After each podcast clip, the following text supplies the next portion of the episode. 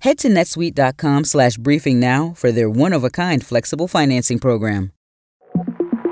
Hello from CNN, I'm Joe Beck, with the five things you need to know for Monday, December 18th. Former President Donald Trump targeted undocumented immigrants while he was campaigning this weekend. They're poisoning the blood of our country. That's what they've done. That language caused outcry because of its ties to white supremacist rhetoric and President Joe Biden's campaign compared it to the language used by Hitler in Nazi Germany. Trump outlined his hardline plans to strengthen resources, move troops to the US southern border, and introduce detention camps, as well as mass deportations. He's still the current Republican frontrunner for 2024 as we enter the final weeks before primary voting begins. One of his rivals for that race, former New Jersey Governor Chris Christie, made it clear how he feels about Trump's language. He's disgusting. And what he's doing is dog whistling to Americans who feel absolutely under stress and strain from the economy and from the conflicts around the world. And he's dog whistling it to blame it on people from areas that don't look like us. Drivers from Raleigh to New York City could be in for a difficult Monday morning commute because of an intense storm system moving up the East Coast. Cities like Philadelphia, Washington, D.C., and Virginia Beach could see streets flooded as heavy rains and gusty winds move in. In fact, about 58 million people are under flood watches from North Carolina to Maine this morning. And New Yorkers could find themselves ankle deep in water, with around one foot of flooding expected there. The storm began trekking up the coast on Saturday, sweeping through much of Florida and then skirting the southeastern coast on Sunday, battering coastal communities with powerful winds and at times record breaking rainfall.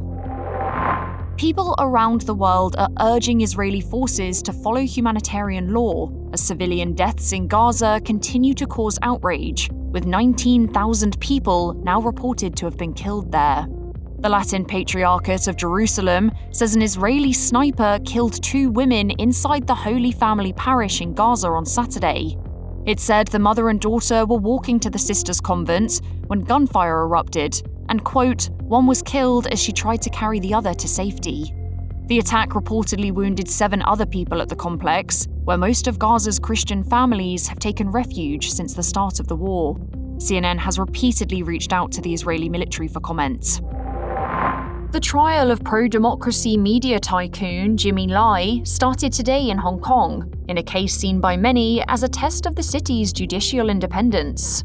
76 year old Lai is the founder of Apple Daily, a pro democracy, anti Beijing newspaper that was forced to shut down under Hong Kong's national security law in 2021. China has called Lai, quote, one of the most notorious anti China elements bent on destabilizing Hong Kong. He's been in detention since 2020 and jailed for multiple charges linked to Hong Kong's democracy protest movement and his media business.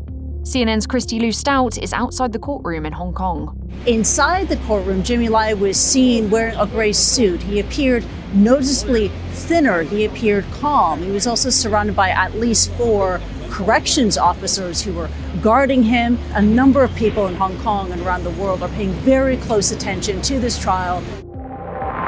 If you've got any granola bars or cereals from Quaker Oats in your cupboard, you might want to listen to our next story after this quick break.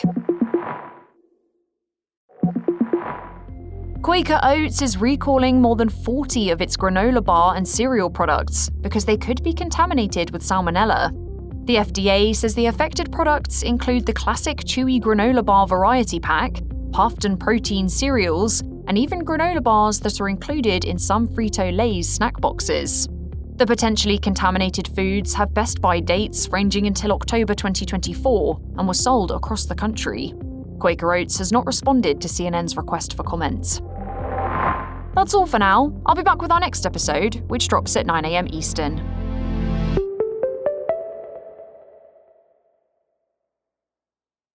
Over 37,000 companies have already made the move to NetSuite. Backed by popular demand, NetSuite has extended its one-of-a-kind flexible financing program for a few more weeks. Head to netsuite.com/briefing. netsuite.com/briefing.